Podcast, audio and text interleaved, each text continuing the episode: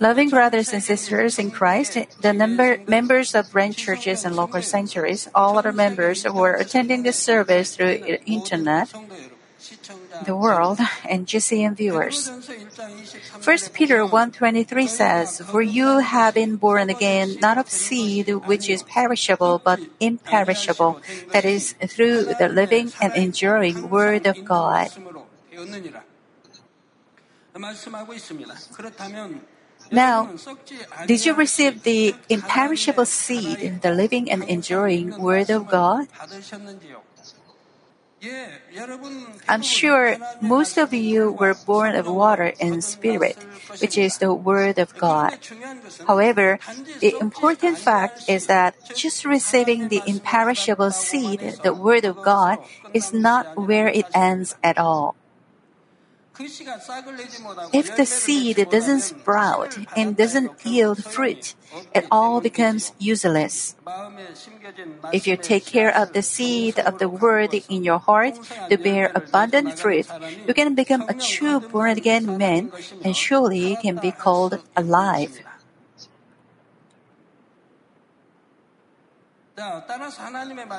Just listening to the Word of God and organizing it as mere knowledge cannot be called true faith.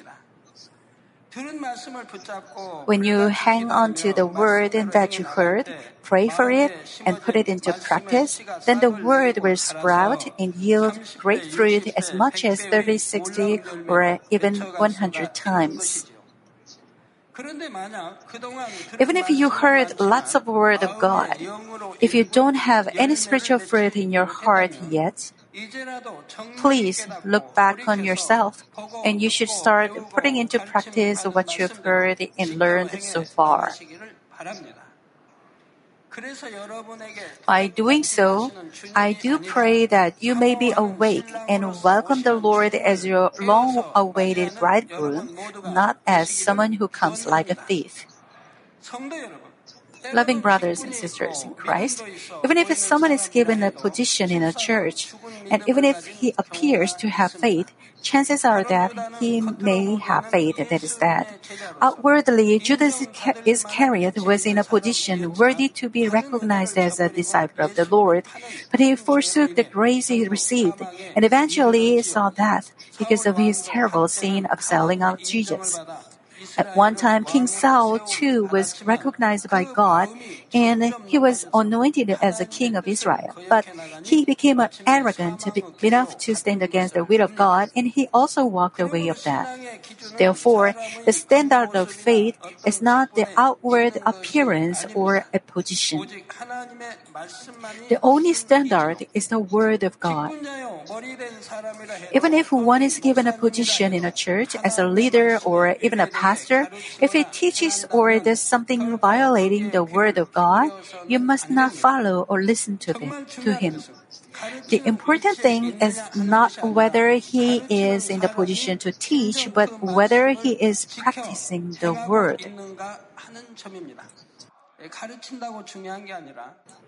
Teaching is not something important. What is important is practicing the Word being taught. Matthew twenty-three, one through three talks about those who teach but not act. Then Jesus spoke to the crowds and to his disciples, saying, "The scribes and the Pharisees have seated themselves in the chair of Moses. Therefore, all that they tell you, do and observe, but do not do according to their deeds, for they say things and do not do them." What they teach is the law of Moses, and thus you should do and observe what they teach. But since they don't do what they teach, don't learn their deeds. This is what the Lord says. Also Matthew five nineteen says, "Whoever then annuls one of the least of these commandments and teaches others to do the same shall be called least in the kingdom of heaven." Whoever then annuls one of the least of these commandments. Aren't there many believers who violate the commandments these days? They should not know even the least of uh, least commitments, but they, without even knowing, properly judge, condemn, gossip, envy, and commit many sins. They violate lots of commandments. They sit in the place of the Lord and judge and condemn without practicing the word. Since we are told to be holy, we should be, you should be. We are told to be perfect, so we should be. We should cast off every form of evil and become good, gentle, and meek, having spiritual love as we are told to. And uh, we should reach spirit and whole spirit.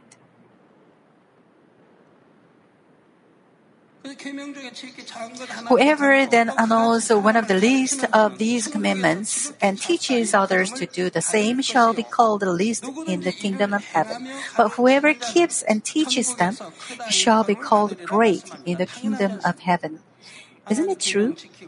Since he keeps the commandments of God and lives by the word and teaches the word, he will surely reach spirit and whole spirit. It is said that heaven is taken by force.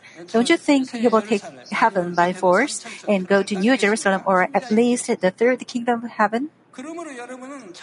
You must realize this. The truly important fact is that no matter how trivial what you teach may seem, firstly, you must put it into practice. When you have kept every word one by one to the point of perfect ease, you will be regarded great in heaven. And on this earth, you will become a great man who can change many people with the authority of the word. Loving members, the church in Sardis said that they believed in God and said to him, "Lord, Lord," but they didn't live by the word, and they had dead faith without these. Then they heard the severe rebuke, saying that they had a name, that they were alive, but they are they were dead. And they were told to remember what they had received and heard, and to keep it and repent. Yet, we are reminded that not all the members of the church in Sardis had that faith. In the verse four of today's scripture, the Lord says, "But you have a few people in Sardis who have not so- soiled their garments, and they will walk with me in white, for they are worthy." Since the Lord says a few, His word applies to only a very small number of the members of the Sardis church. But still, there were a few who kept their hearts and didn't soil their garments. Not soiling their garments. In other words, not soiling the heart. It is sanctifying the heart, casting off untruth, in reaching spirit and truth. Now, what does it mean by not soiling their garments? The garment represents the heart of man. Accordingly, not soiling their garments means not causing heart, their hearts to become unclean. In other words, they lived by the word with faith in the truth, so that their hearts were not stained by the worldly sin and evil.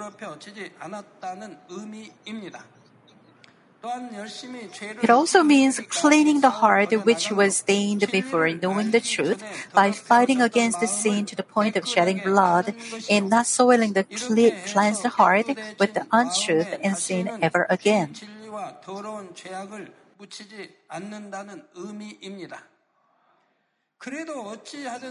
So it applies to those who try to be awake, pray, and keep the true faith.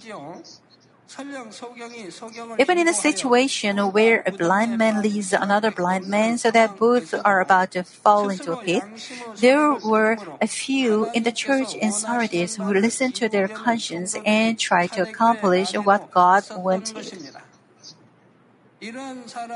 The Lord says to such people that they will walk in walk with Him, which is the Lord, in white garments. And He adds that it is because they are worthy. Since they are worthy, they will walk with the Lord in white garments.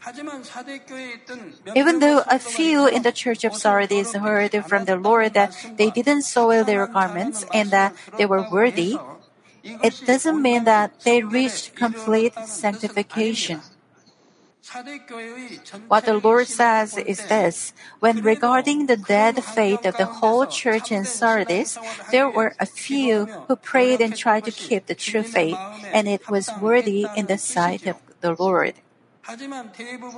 Even though they were among those who had dead faith in the Sardis church, they kept their faith and lived by the word, and they were recognized as worthy by the Lord. So we can see they had good faith.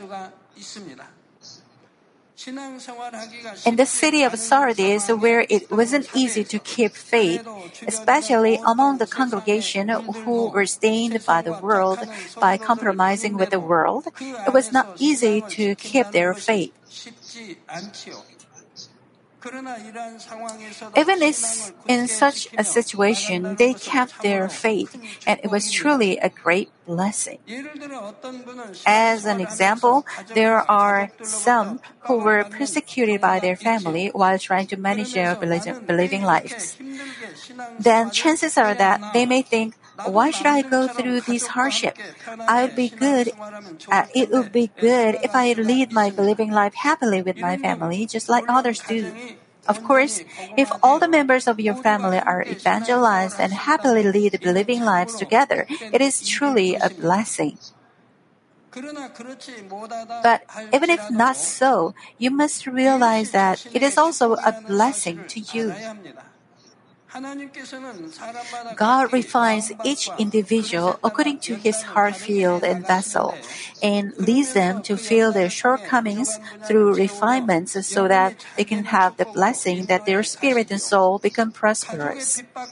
Those who live in their uh, believing, uh, those who live their believing life in persecution because of fam- their family may feel they're having a hard time, but through such persecutions, they will be awakened all the more and pray.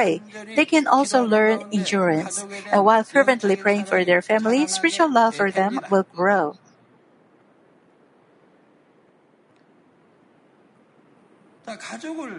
When your family persecutes you, you may feel disheartened or have ill feelings against them if you look at them from a fleshly perspective. But once you have spiritual love, you will give thanks in any situation, and you will regard them as souls. At the, at the same time, since it is a persecution for the sake of the Lord's name, your reward will pile up in heaven, and your faith will take root much more strongly because you will have kept your faith in such a difficult situation. Likewise, in order to keep their faith, those few of the church in Sardis who didn't soil their garments must have prayed much more fervently than those who lived an easy believing life.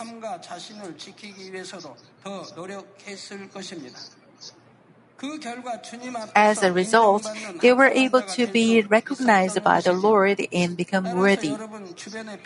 In your current situation where you suffer from persecutions, it may seem hard and tough, but I hope that you will realize it will result in spiritual blessings in the end, and that you can appreciate it with faith.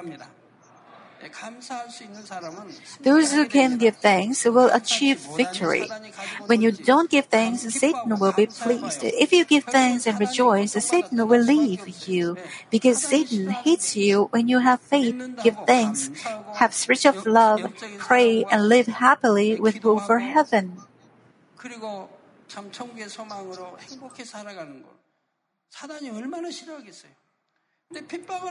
When Satan persecutes you, you rather give thanks and pray more. Then Satan cannot persecute you because you give thanks more and pray more. Satan will say, "This is not where I belong," and she will leave.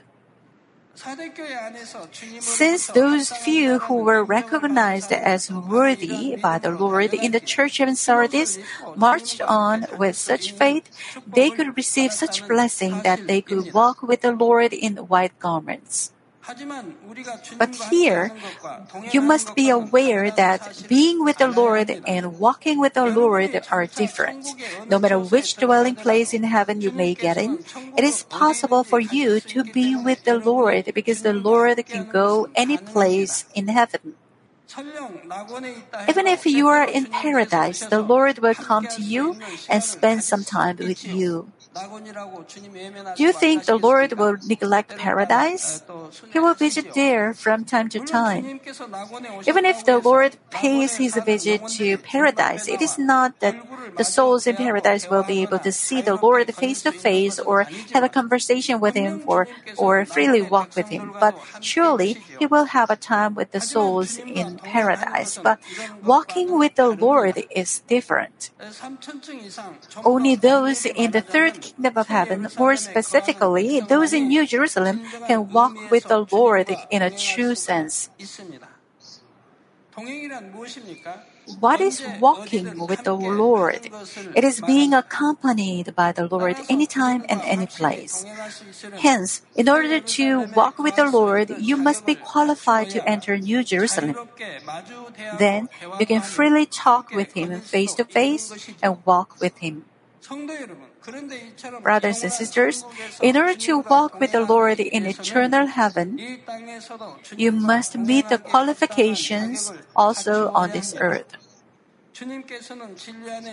The Lord is surely with the children of God who live in the truth, but He will walk with those who love God utmost, cast off every form of evil, and become sanctified.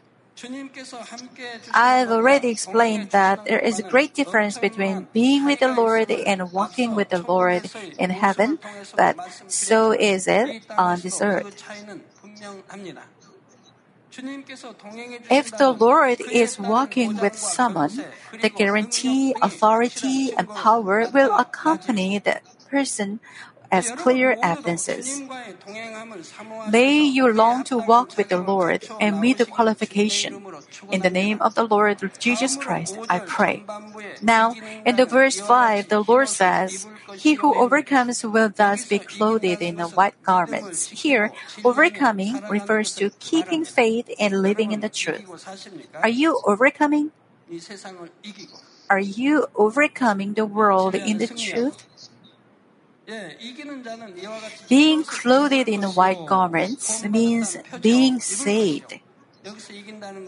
Overcoming means keeping the faith, living in the truth, the Word of God, and keeping the commandments of God. He says, "They will thus be clothed in white garments." White garments are the garments that the saved souls will wear. Even those who are not caught up in the air when the Lord comes back, but receive shameful salvation during the seven-year tribulation, will uh, uh, tribulation will also be clothed in white garments. Hence, the white garments in this verse refer to the garment put on by all saved souls. It is the token of salvation. But the white garments mentioned in the verse four don't refer to a mere token of salvation. When we go to heaven, we all will be given white garments. But depending on how sanctified we are, the color of white garments will be different. The more proper in the sight of God one is, the brighter his white garment will be. By just looking at someone's garment, we'll be able to know how much he resembles the Lord through the cultivation on the earth. We'll also recognize how much reward he piled up on the earth to see the ornaments on his garment.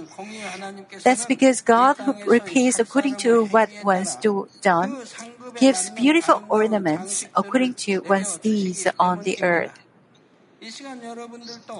Please imagine such a brilliant color of the white garment that you will wear in heaven. Then please take this moment to rem- remind yourself of what you should do in order to walk with the Lord in such a beautiful garment and make a resolution once again. In the middle of verse five, the Lord says, "I will not erase his name from the book of life." It means it's also possible to erase the name from the book of life. If your name is written in the book of life, you are a saved son or a daughter of God, but the name still can be erased. The name can be erased just as someone erases what is written on the blackboard. I will not erase his name from the book of life. If you live by the word, keep the word, and walk with the Lord in white garments, I will not erase his name from the book of life. Loving members, even if a man appears to be breathing, it doesn't mean that he is truly alive. Only when his spirit, which had remained dead due to Adam's sin, comes back to life, can he have true life. People who don't accept the Lord and live in the darkness while remaining as slaves to the devil, since their spirit is dead, when they die, they go to hell, which is eternal death. But when they accept the Lord Jesus Christ and receive the Holy Spirit, their dead spirit comes back to life and gain eternal life, and their names will be recorded in the book of life in heaven. Only those whose names are written in the book of life can be saved. On the day of the White Throne Judgment, those whose names are not written in the book of life will be judged. Those whose names are written will receive reward judgment according to what have been, what have been done. Proper rewards will be given to them. But those whose names are not written in the book of life will be judged to go to hell. Since there are the lake of fire and the lake of sulfur, they will be judged where to go.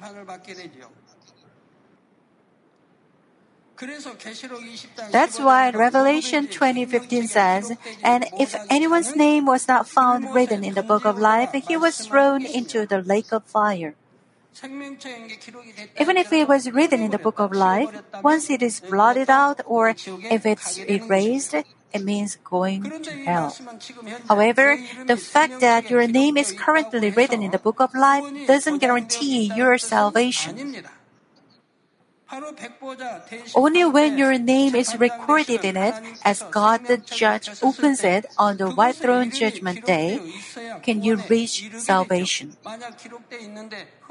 Even though it was written before, if it gets blotted or erased, you cannot be saved. Some people say once they are saved, it's fixed forever. Even though it is clearly written in the Old and New Testaments, they ignore all of the word. The Bible doesn't say as they say. Even if their names are written in the book of life once, if they spoil the garments, if they don't circumcise their hearts, do evil, and live in the untruth, the Bible says their names will be erased from the book of life.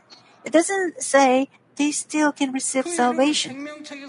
It says, "I will not erase his name from the book of life." But if we think of it inversely, it means that the name recorded in the book of life can be erased. In short, the name written in the book of life can be blotted out. For example, once a baby is born, the baby's name will be recorded in the family register. But what if the baby dies? It will be crossed out with a red paint and erased, meaning that the child is dead. The same applies to the names in the book of life. Many believers of today think that once their names are written in the book of life, they can go to heaven as long as they attend services at the church, even if they commit sin. But The fact is not like that at all. This is not my word, but the word of God. From the moment your name is put in the book of life, you step onto the way to earn an eternal life in heaven. But if you step out of the way to the eternal life in heaven, the Holy Spirit will be quenched and your name will be erased from the book. That's why the Bible tells us not to quench the Holy Spirit in First Thessalonians. The First Thessalonians five nineteen says, "Do not quench the Spirit." It means that there is a chance that the Holy Spirit may be quenched. This is a, this is a word of warning that you should be careful because the Spirit might be quenched. Even though you used to love God and pray fervently, if you stop praying, befriend the world, and fall into the world again, then you'll be troubled in your heart. You don't want to pray, and you cannot worship God in spirit and truth on Sunday, dozing off, having other thoughts, and eventually stay far from God. Your love for God will cool down. Your faithfulness will not be as fervent. And the lust of the eyes, the lust of the flesh, and the pride of this life will come into you. As the worldly things come into you, the Holy Spirit will gradually be quenched. The joy will disappear. The grace will be gone. And your faith will cool down. Also, Exodus thirty-two thirty-three says, "The Lord said to Moses, 'Whoever has sinned against me, I will blot him out of my book.'" The Lord said to Moses, "Whoever has sinned against me, I will blot him out of my book." We can see that Moses knew there is the book of life, and so did the Apostle Paul. In other words, God clearly tells us that He can erase the name from the book of life. First Corinthians fifteen two says, "By which also you are saved, if you hold fast the word which I preached to you, unless you believed in vain." You are saved not by the fact that you heard the word of the truth, but by the fact that you hold fast the word and that you don't believe in vain.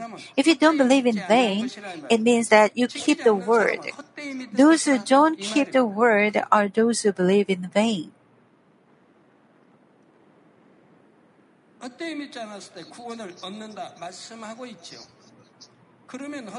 Then, what does it mean by believing in vain? It means fleshly faith. It is the dead faith without the deeds of the truth. Even if you've been a Christian for a long time and have an in-depth knowledge of the Bible, as long as you don't live by, by the Word of God but live the same way the worldly people live, you have dead faith. The Bible also mentions about sins leading to death along with the evident deeds of the flesh. Of course, you must not commit any sin. Among the sins, however, there are sins that can, not, can be forgiven when you repent from the depths of your heart, but there are sins for which there no longer remains a sacrifice. There are the sins of blaspheming against the Holy Spirit, speaking against the Holy Spirit, falling away even after partaking in the Holy Spirit, and crucifying again the Lord and bring Him to open shame. Therefore, committing sin that leads to death is crucifying again the Lord and bring Him to open shame, and sinning willfully after receiving the knowledge of the truth. The Bible says the deeds of the flesh are evident and they lead to death. If someone confesses that he believes but commits these sins, then he eventually believes in vain. Brothers and sisters, the Bible recur- recurs how you can receive salvation, but at the same time, it also recurs in detail how you may end up falling to death, both in the Old and the New Testaments. Salvation is not something that is decided at some single point. You must realize that it is an ongoing process until the Lord comes back. Even if you are inside the boundary of salvation, you may go out of the boundary by your own free will.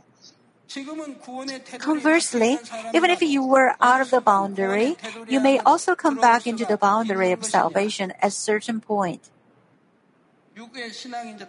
If you take off flesh of faith and achieve spirit, it is safe to say that you are completely inside the boundary of salvation. For those who have reached spirit, it is never easy to commit sin and to go out of the boundary of salvation. Why? Because they believe all things in the sixty-six books of the Bible, heaven and hell, and judgment in their hearts. How can they fall into the world again and get out of the boundary of salvation when they know there is judgment and hell? This is why they don't go out of the boundary of salvation. Once people get out of this boundary, God will neglect them, and they will not be protected, thus they will become prey to the enemy devil and Satan. Even Judas Iscariot was protected when he was with the Lord, but when the Lord let go of him out of his heart, the enemy devil and Satan entered Judas, Judas Iscariot.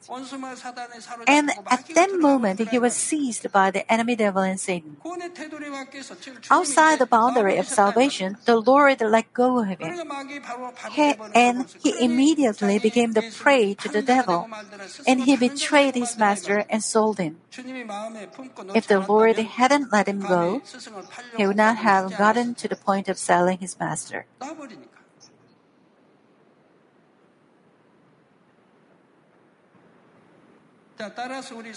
Therefore, all the members of this church must make sure that even if your names are all written in the book of life, you must receive strength from God to grow your faith until the day you stand before the Lord. I urge you in the name of the Lord to be awake and pray all the time to receive the fullness of the Holy Spirit, to win the battle against the enemy devil and Satan, the rulers of the world, and to live in the truth. Now, in the end of the verse five, the Lord says, "I will confess His name before my Father and before His angels." I will confess His name before my Father and before before His angels.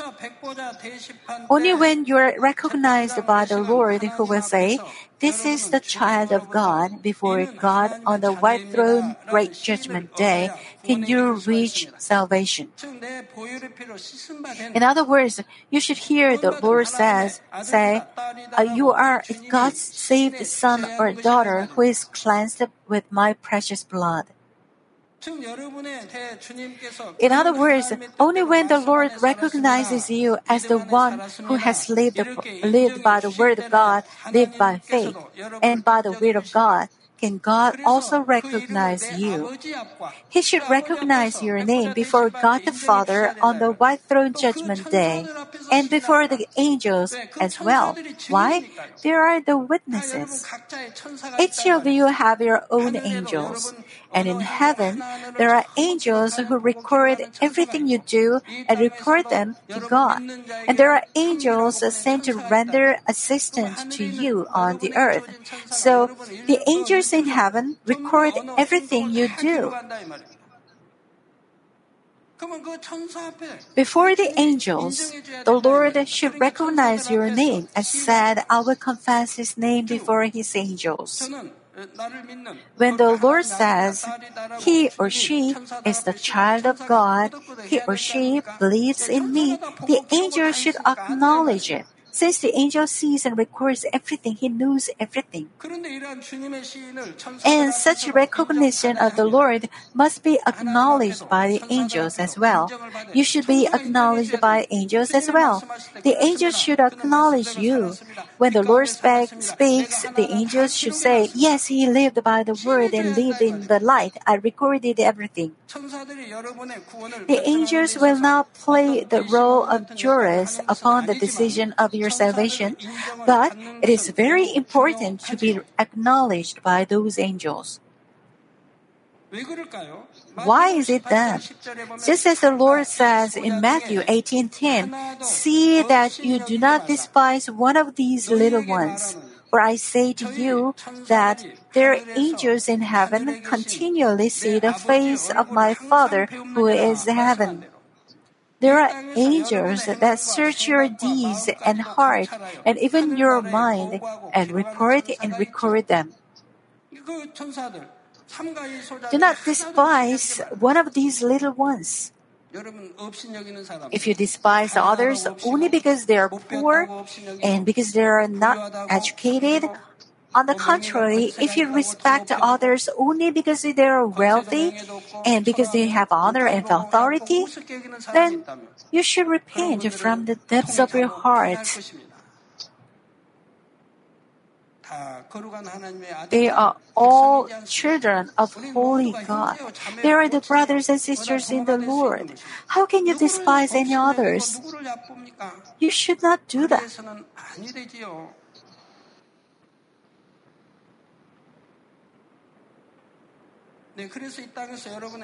There are angels that search your deeds and heart and even your mind and report and record them. It says, there are angels. They are sent to watch every deed of yours and record and report it to God. I say to you that there are angels in heaven continually see the face of my Father who is in heaven. Since they report to God, they see the face of God continually. Just as you come to me and see my face when you report something to me. There are angels that are sent to protect the children of God, but there are also other angels to search each of you. They know about you better than anybody else. And since angels are spirit, they don't lie. They are precise without errors, and they don't make any mistake. The reports made by these angels will be used as proof and evidences on the White Throne Great Judgment Day. Even though the angels themselves will not come out to witness and acknowledge you on the Judgment Day, you must be acknowledged that you've lived right as children of God by the precise reports made by those angels. Likewise, the acknowledgement of angels is surely necessary because they know everything about you. That's why the Lord says, I will confess His name before my Father and before His angels.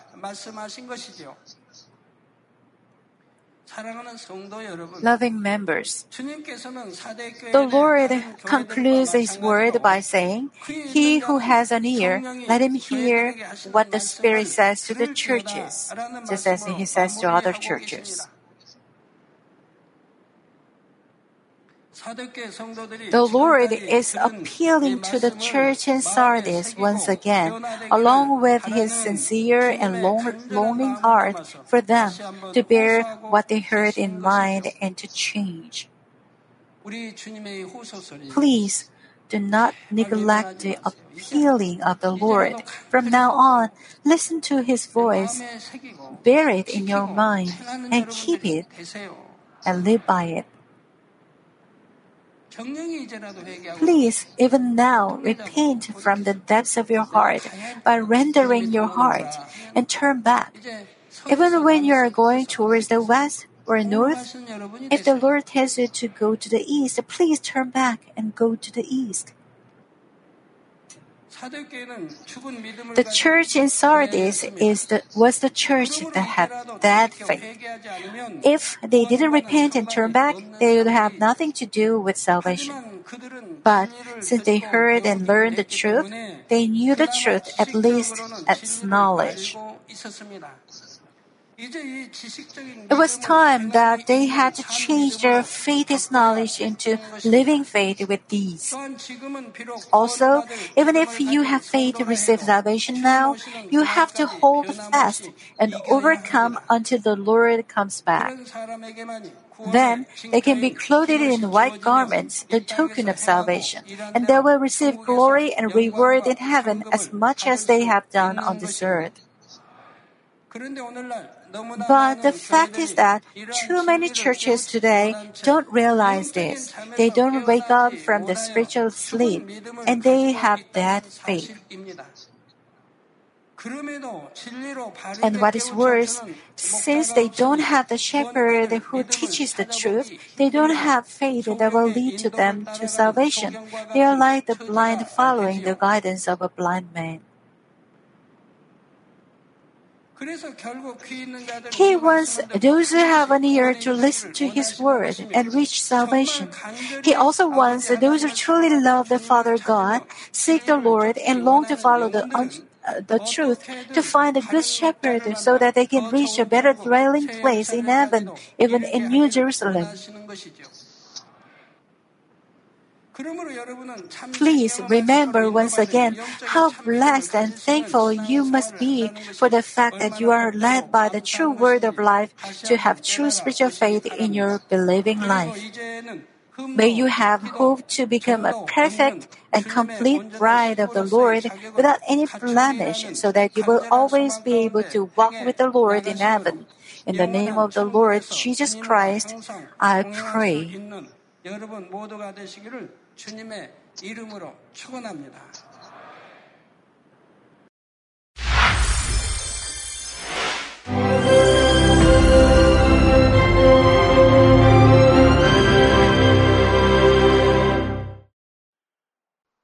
Hallelujah!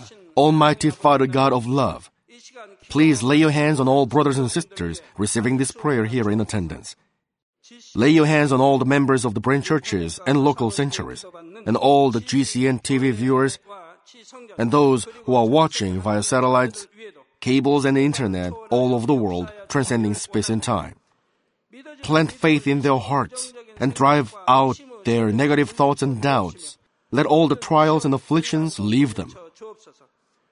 By the fire of the Holy Spirit, from head to toe, scorch their sick and affected parts, including all cells, tissues and nerves, all internal organs and intestines. Let the light of creation come upon them. In the name of the Lord Jesus Christ, I command the enemy devil and Satan, all diseases, germs and viruses, and infirmities, go away. Let the light shine on them. Scorch their incurable and long-term diseases by the fire of the Holy Spirit. Burn all kinds of endemic and contagious diseases like malaria. Be cleansed and made well.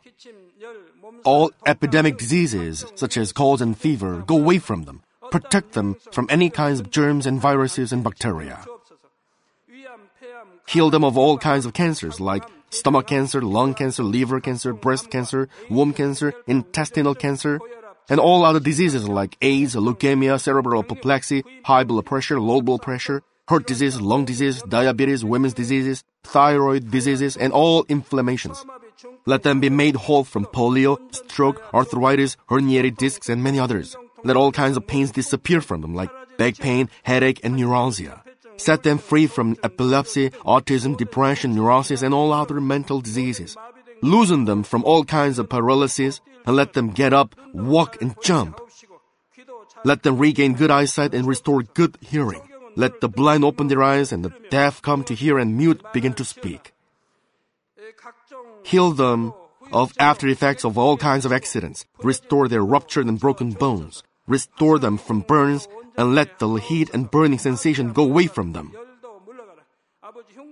Father, let there be no scars left. Be cleansed from all kinds of drug addictions and poisoning. Father, regenerate dead nerves, tissues and cells, and bring the dead back to life. Father, please bless them to conceive a baby. Bless them to conceive a baby. In the name of the Lord Jesus Christ, I command the enemy devil and Satan, the ruler of the air, the evil forces and their servants, go away from them. Go away, you evil spirits, unclean spirits, deceiving spirits, spirits of falsehood, separating spirits, and all forces of darkness. Loosen all bonds of wickedness and darkness, and go away from them. Let the light shine on them. Father God, give them strength to cry out in their prayer, and empower them with the power to cast off sins and become sanctified. Let them be in good health as their soul becomes prosperous, and let their family be evangelized. Protect them from all kinds of accidents and disasters, and bless them to lead a successful and prosperous life in everything. Please protect your children, their home, their business, and their work by the fiery hedge of the Holy Spirit, with the heavenly host and angels, and with your blazing eyes. Give students wisdom and understanding, and fill their hearts with more passion and desire for study. Keep their hearts and minds from worldly things, and plant into their hearts more fervent love for God. Bless your children and let them give glory to you in everything they do, whether they eat or drink or whatever they do. Let them confess and testify to the living God, I've met God, I've experienced God, and received His answers and blessings. Father God, thank you. Let all glory be to you alone. In the name of our Lord Jesus Christ, I pray. Amen.